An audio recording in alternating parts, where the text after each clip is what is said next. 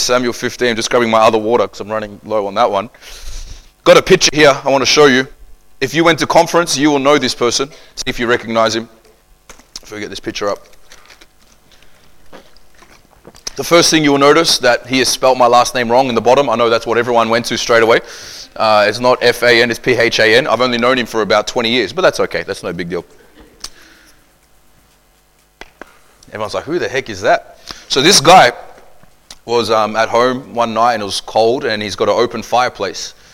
And so he was trying to start the fire, but it was um, it was wasn't starting. And so he goes, you know what? I'll just I'll just pour some some gasoline on top of the fire, and um, we'll get we'll get it going. And so, but the problem is when he put the gasoline on the fire, it wasn't gasoline, it was paint thinners. And so that doesn't mean much to us, but paint thinners is much more flammable than gasoline. So only put a little bit in, and the thing exploded in his face, down his down his body. Uh, 48% of his body was burnt. He had third degree burns. Now this this flame, you can't even see the flame. It's so potent, it's invisible, and it, but it yet burns your skin and goes through all these things. So, and this guy here, his name is Pastor Steve Lassie. And he gave a report the same night I gave a report at conference. And so you probably noticed while we were up on stage that he wouldn't stop talking to me. So he's always got a, that little rebellious spirit inside of him to do things not the right way, but by the grace of God, he made it out alive. He was playing with something that was pretty small, but it blew up in his face. I'm going to preach a sermon tonight entitled Don't Blow Your Life Up. I'm playing with something very small that will blow your life to smithereens. And what I'm going to preach tonight is the warning against rebellion. Rebellion will blow your life up. It'll, you'll think oh, I could just handle it. It's like just a little bit of kerosene. It's just a little bit. But what it does, it's so small and it's invisible and it burns you that you, and you can't even see it. By the grace of God, he survived this. But many people, day after day, are throwing gasoline and actually paint thinners on their life they're throwing gasoline and paint thinners on their destiny. They're throwing paint thinners on their church and on their family and on their children. And tonight, I want to give you a warning not to do this and help you through this. You don't have to blow your life up through this. And you can defeat this giant. It's one of the hardest giants that you're going to have to face, but we can be victorious in Christ Jesus. You say amen? So I'm going to read from 1 Samuel 15, just jump around just a little bit of the story of Saul and see what God could speak to us through. I have got my timer on because there's a lot to get through, and I'll make sure I don't go too long this evening. The Bible says, And Samuel the prophet also said to Saul, The Lord sent me to anoint you king over his people, over Israel. Now therefore, heed the voice of the words of the Lord. So he's saying, Hey, Saul, uh, God used me, and God put you in this position, and so you need to do what God told you to do. The reason you're, you're the king, Saul, is because God told you, God, God put you there. And Saul was the first king of Israel. So God had placed him here. And now he says, Listen to the words of the Lord. Thus says the Lord, uh, the, the, Lord of hosts, I will punish Amalek for what they did to Israel and uh, how he ambushed them on the way when they came from Egypt. Now go attack Amalek and utterly destroy all they have. Do not spare them. These very clear instructions.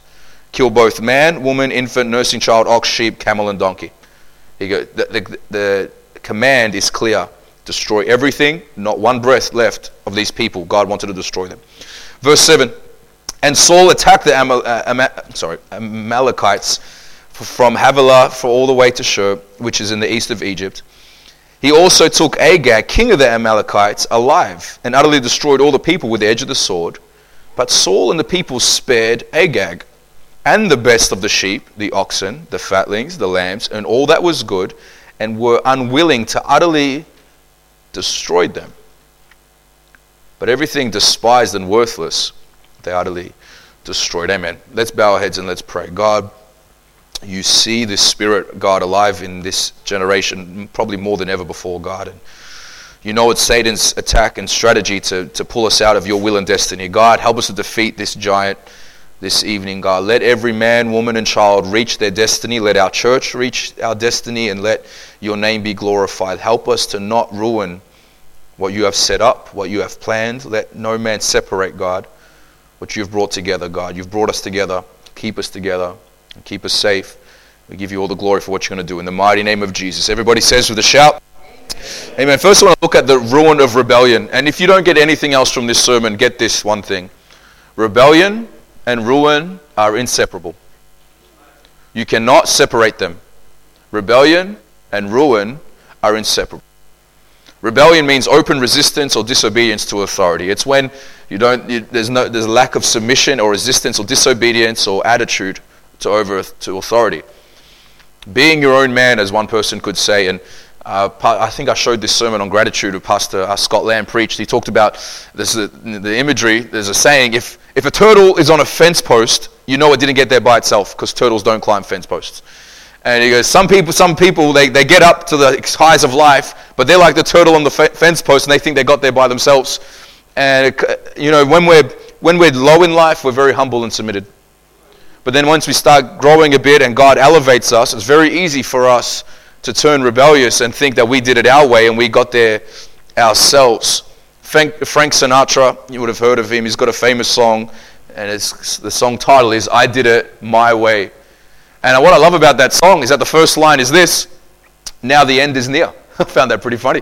He's singing a song that he did it my way, and then he says, "Now the end is near." And that's what happens when you do it your way. The end is always very near. The first rebellion should warn us about the ruin of rebellion. So let's look at the first rebellion in the Bible, or in of all time, and we know who that was. That was Satan. Satan is the father of rebellion. Satan instituted rebellion, and it came from his throne. Now remember, Satan wasn't always evil. Satan was angelic.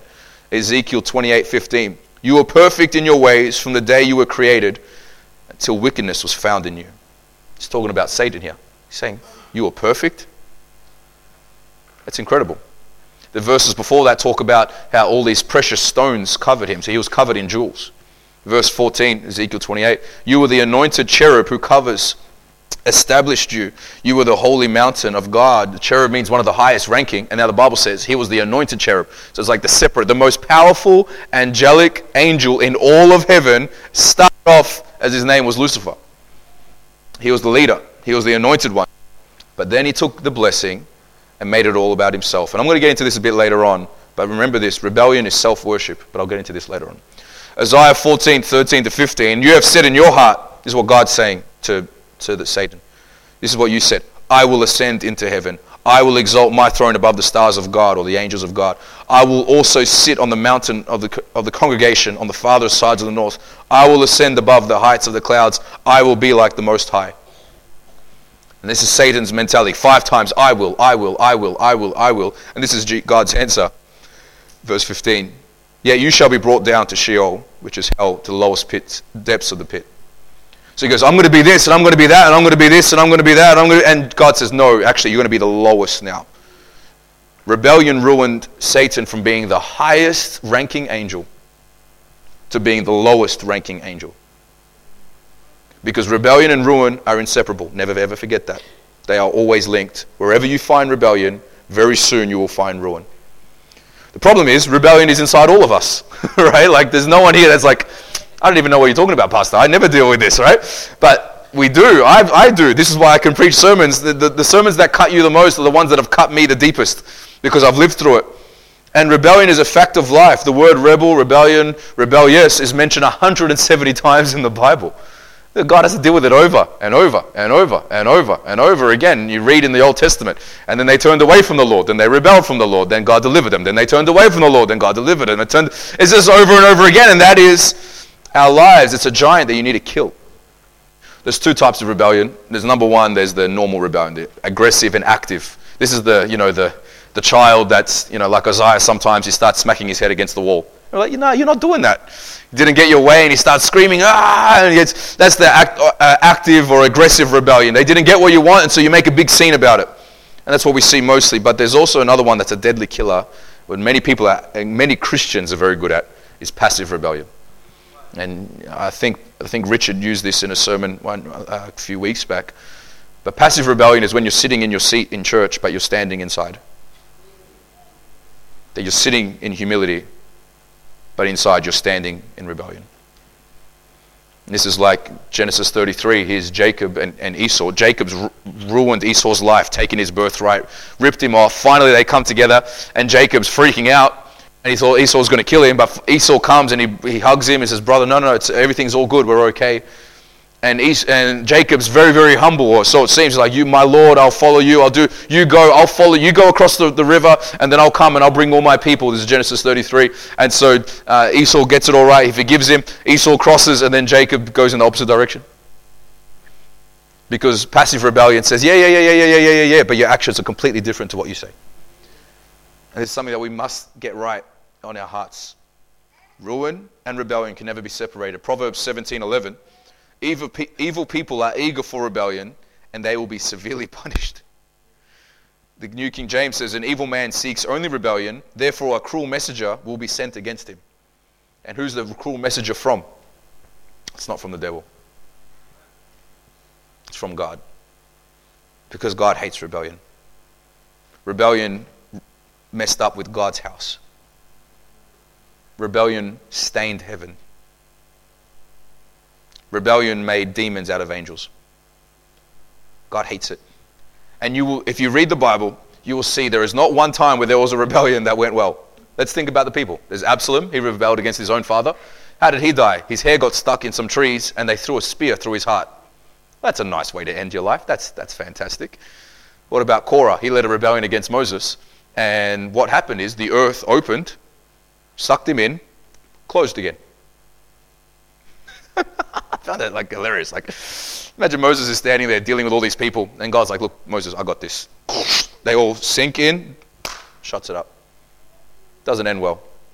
What about Sheba? Sheba rebels against David too, and uh, this is interesting. He rebels with his crew because when you rebel, you always do it in a crew, right? Because you're not man enough to do it yourself. So you do it in a crew. And do you know what happens? Sheba's hiding with his crew.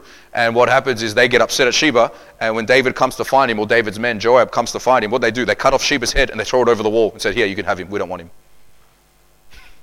The Bible's very clear. Rebellion never ends well. It will ruin your life. And what we know physically happens in the Old Testament happens spiritually in the New. So in our text, we have the first king of Israel go from king the highest position in all the earth, the king of Israel. There's no higher position. King of Israel to nothing. Samuel tells him, the prophet tells him, go kill the Amalekites, destroy everything. This is the word of the Lord. And he goes and he doesn't listen. Verse 8.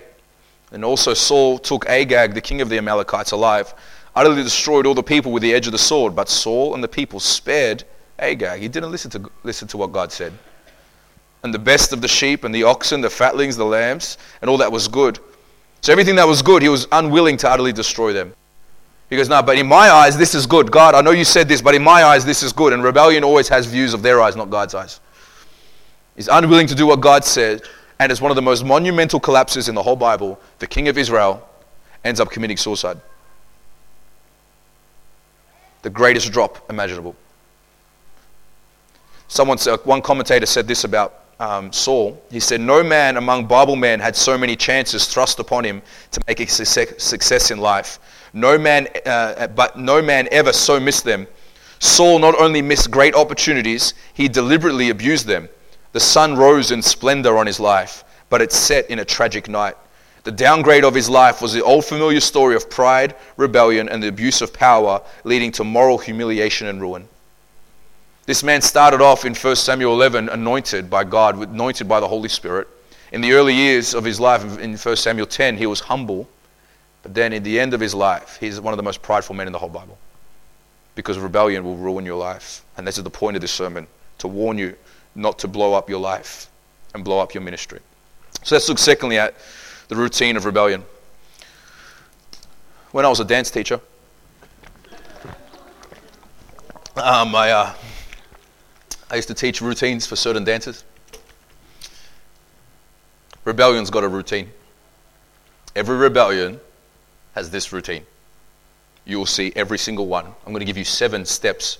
There's eight in a dance routine, but we'll be here all night. So, routine, step one. The rebellious always act spiritual. always act spiritual. They use words like, I felt God. I feel God saying. Saul doesn't do what Samuel told him to do, clear disobedience.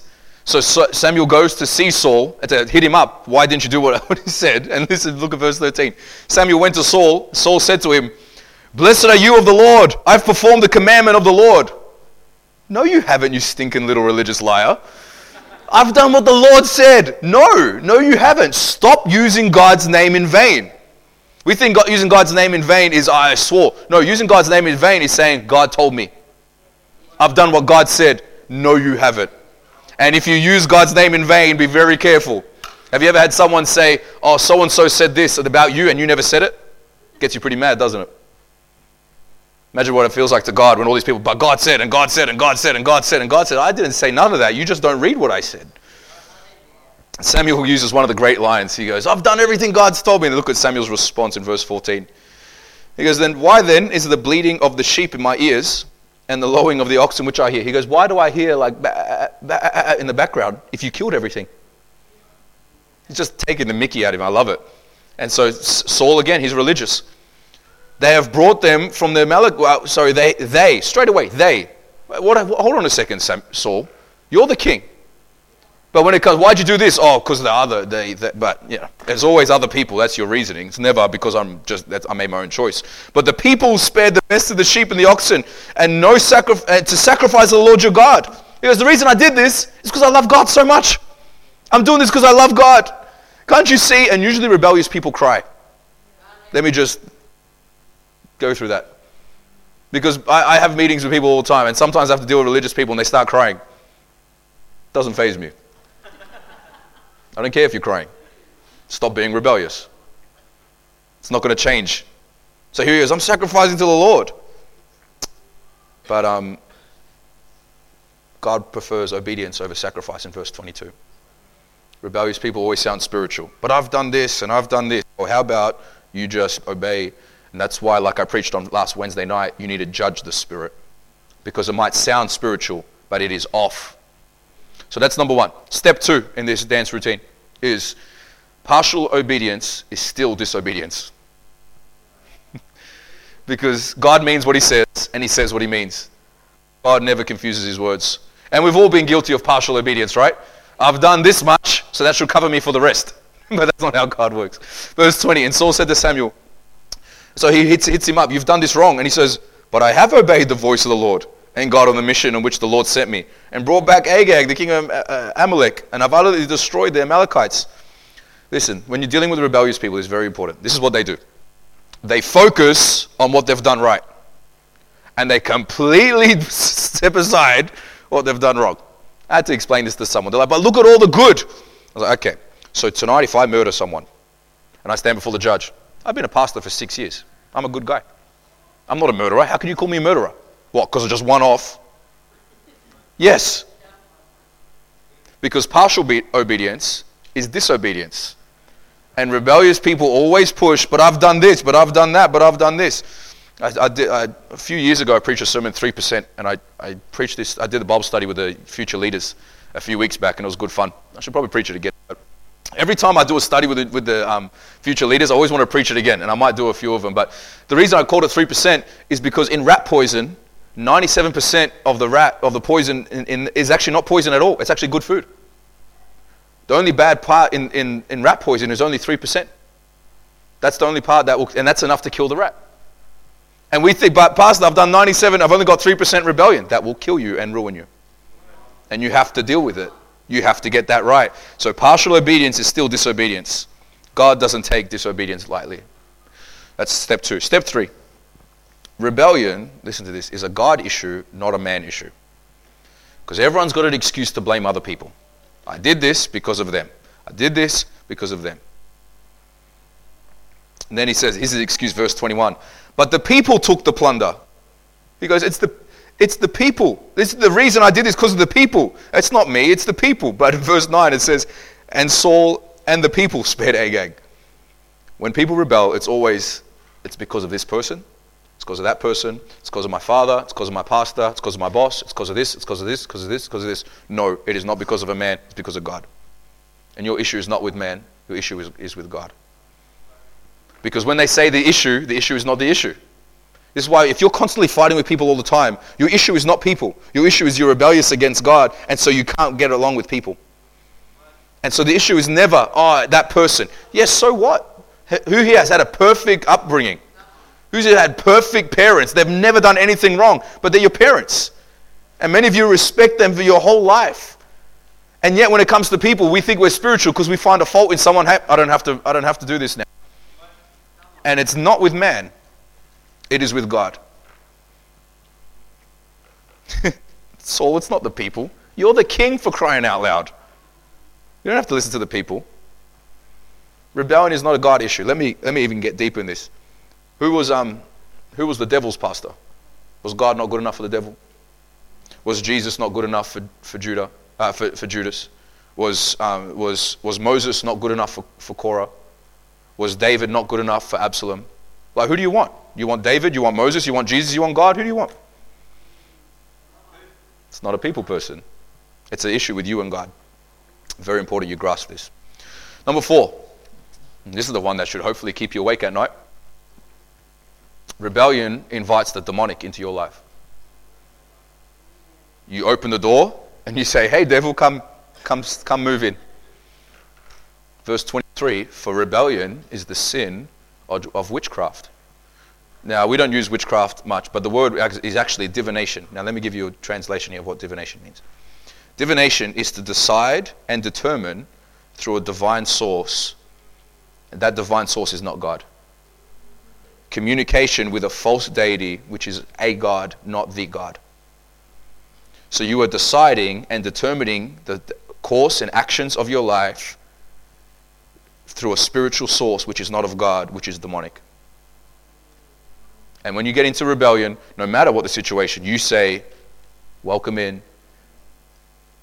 1 Corinthians 10 20. Rather, that the things which the Gentiles sacrifice, they sacrifice to demons and not to God.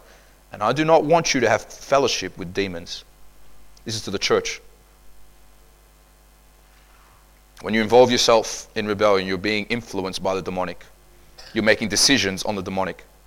You're making, you're opening the door. Have you ever spoken to someone in rebellion and it's like they're a different person? You're trying to explain this. How can you see this is so wrong?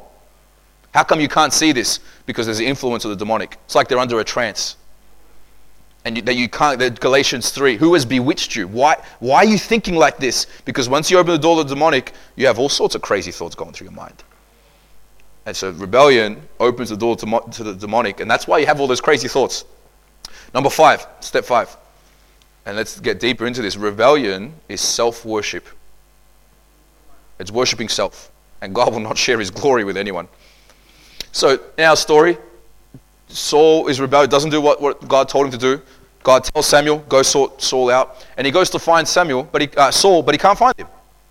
Saul went off to do something after this great rebellion. Look what he does in verse 12. And Samuel rose early in the morning to meet Saul, and was told Samuel, uh, told Samuel saying, Saul went to Carmel. What's he doing in Carmel? And indeed, he set up a monument for himself. he just rebelled, and now he's building a statue of himself. Because rebellion is self worship. You're building yourself, a monument of yourself. This is what I have done. This is who I am. And it is the epic, epic uh, picture of pride. Our life should be to glorify God, right? That's what we're born to do, to glorify God in everything that we do. But as soon as he's building a, a monument, I know people who are building a monument of their lives. And they're not building a real statue, but they're building a, a story around their life. This is what I've done, and this is what I've sacrificed, and look how great I am. But you're rebellious. Why are you building a monument? Build up God. Stop building yourself up. Who cares what you do? And you start to lose your mind because you have confidence in self. And self worship is very scary because how many know ourselves are nothing to be worshipped? Uh, we've got a lot of bad stuff inside of us. Number six, step number six rebellion ruins destiny. Verse 23 Rebellion is the sin of witchcraft, stubbornness is iniquity and adultery. And I'm not even going to get into adultery, uh, idolatry and iniquity. But because you have, listen to this, you should underline this if you have your Bibles open. Because you have rejected the word of the Lord, he has rejected you from being king. Now, I don't know if you've ever been corrected before, but imagine being told that. Because you want to reject God? No, it's all good. God's rejected you. That means your son will no longer be the king. That means your family will lose their royal line. It's over for you, and it's over for your family. The throne is going to be taken away from you. And God's will for his life is destroyed. Like that. Imagine how long Saul has been preparing his life to be king. Years on years and years and years and years and years and years, but it got to his head. And now it's all gone. You what's even, it gets, this is how deep the scripture is. And there's a lot more, but I have to cancel it out or else we'll be here all night. And again, I hope you understand my spirit. I'm saying this so you don't go down this path. I want to show you the ugly side of rebellion. Because it looks really nice when you're just chucking some, some kerosene on the fire to, to warm yourself up, but it'll blow yourself up. And rebellion feels really good at the time, but it blows your life up. Look what else God says. Verse 11. Ah, this is hard, man. I greatly regret that I have set up Saul as king.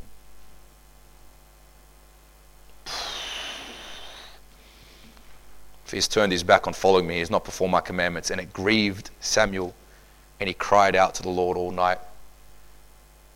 I'm going to say it doesn't only destroy you, your destiny, but it hurts other people. Samuel's broken here. Samuel loves Saul. Verse 35 And Samuel went no more to see Saul to the day of his death. Nevertheless, Samuel mourned for Saul. Because your decisions affect other people. And the Lord regretted that he had made Saul king over Israel. Not that God didn't know Saul was going to going to rebel. It's, you need to take this in context. What the point here of God regretting that he did this is because rebellion hurts God. It affects God. That's God's response. When we rebel, God his response is that, I wish this didn't happen. Just because God knows something doesn't mean it, it doesn't affect him when it happens. And when I was reading this, I was praying in my office, man. I'm like, God, I pray you never, you never regret the day you put me in ministry. I pray you never regret the day that you saved me. Pray you never regret the day that I did something for you. God, never regret the day that you built our church here in Onehunga. Because rebellion doesn't just ruin you, it ruins so many people. Samuel's broken. He's a, Ahithophel is David's best friend. But Absalom goes and rebels, and Ahithophel, because he, he joined the rebellion and got rocks in his head and demons in his head. He, the sin is, sin is like witchcraft, and he's influenced by the demonic, and he goes and joins Absalom. Then Absalom's uh, rebellion fails, and instead of getting his heart right back with David, he, got, he goes and commits suicide. It breaks people up, it breaks families up, it breaks homes up, it breaks churches up. And finally, this is the saddest part. Actually, probably not sadder than before, but Number seven, rebellion rarely repents. I love to sit here and say the people that rebel, they, they finally realize how crazy and how idiotic it is to fight with God. But it very rarely happens. Because pride makes you blind. So look at Saul's repentance. This is, this is his repentance prayer. Verse 24. Saul said to Samuel, I've sinned I've transgressed the commandment of the Lord and your words because I feared the people obeyed their voice. Now, therefore, please pardon my sin and return with me that I may worship God. Does that sound like a broken man? Or does that sound like a guy, look, I did this, yeah, yeah, but let's come, let's get, let's sort it out. Let's just keep moving. No big deal.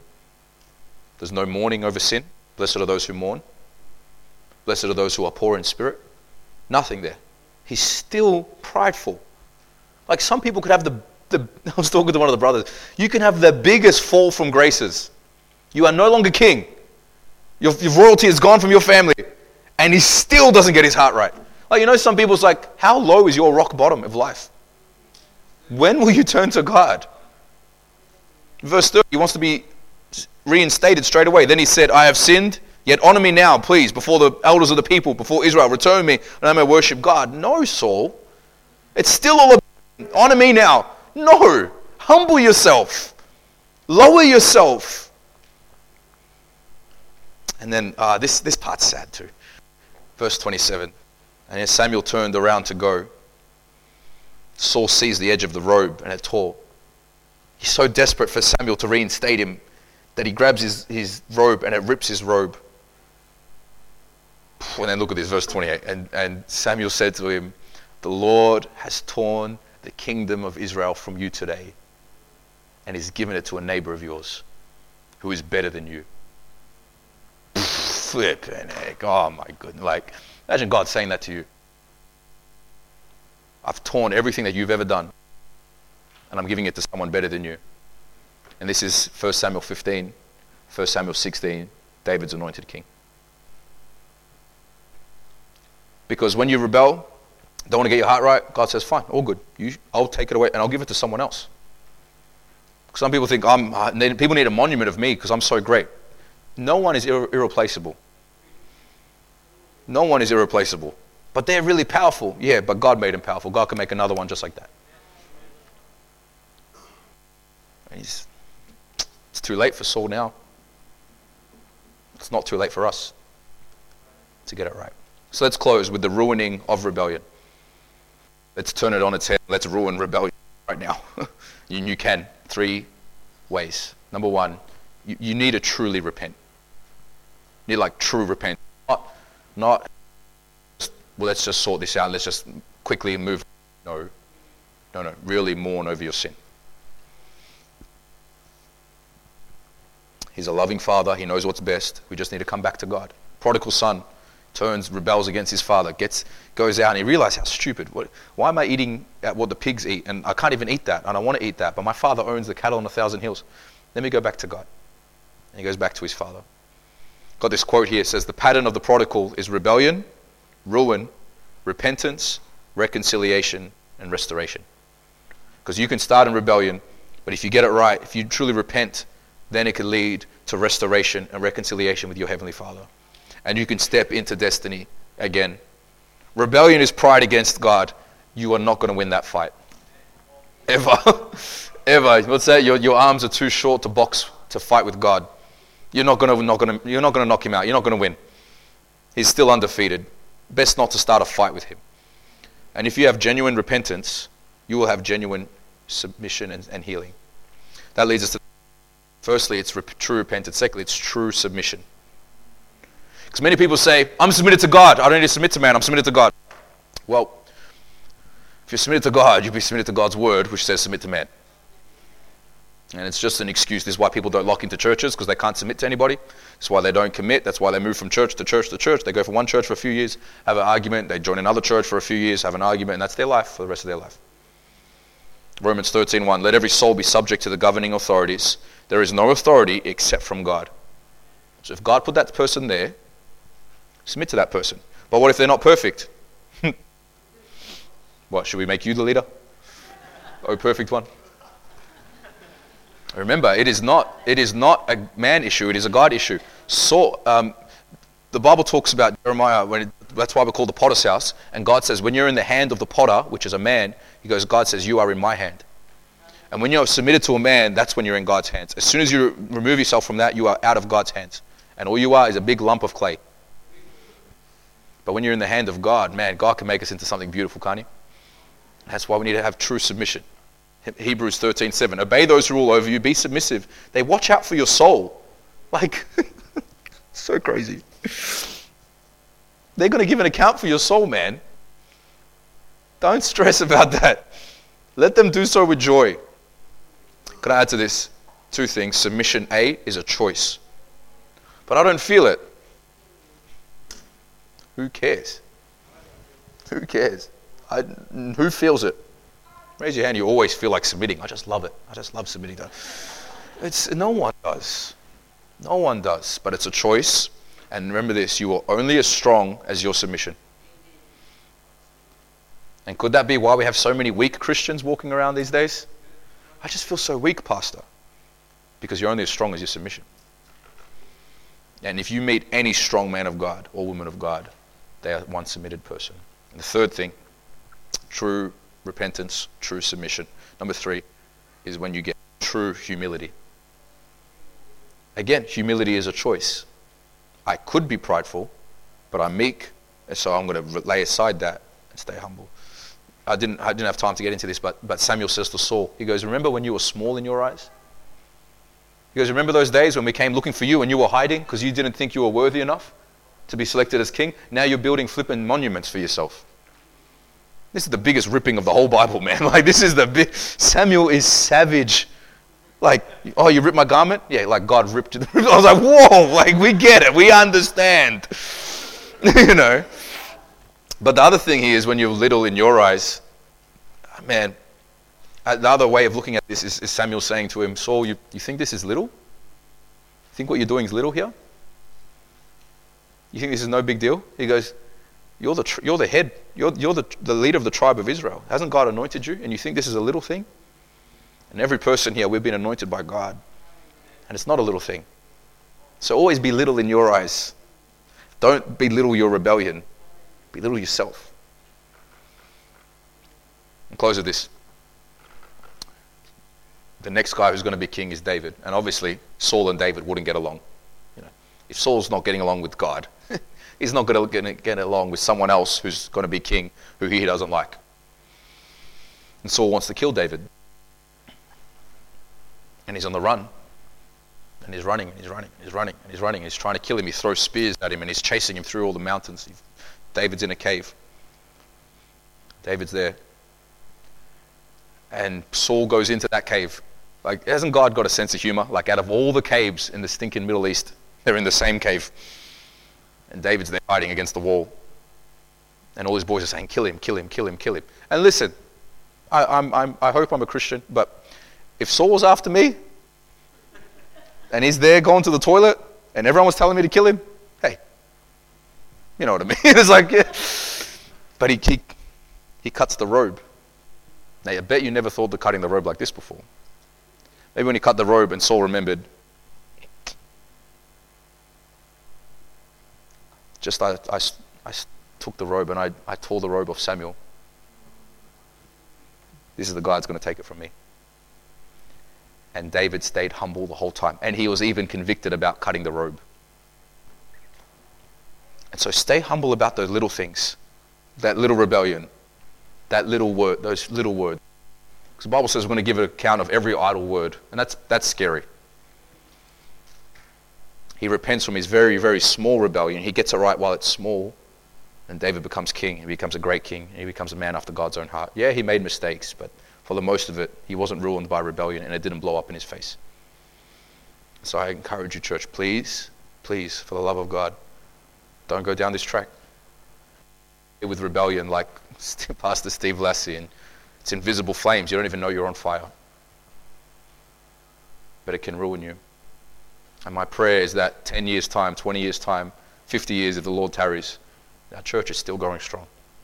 I tell it to the future leaders all the time praise God, you're serving God at 13, 15, 17. But I wonder what you're going to be doing at, at 53, at 83. Or if we'll be like Pastor Mitchell, 90 years old and still. If there's anybody that could be, that has a right to be rebellious, it's probably Pastor Mitchell. Imagine all the people that stabbed him in the back. Still a humble man of God. Re- rebellion will always ruin you. So protect yourself and defeat this giant. Amen. Let's bow our heads, let's pray.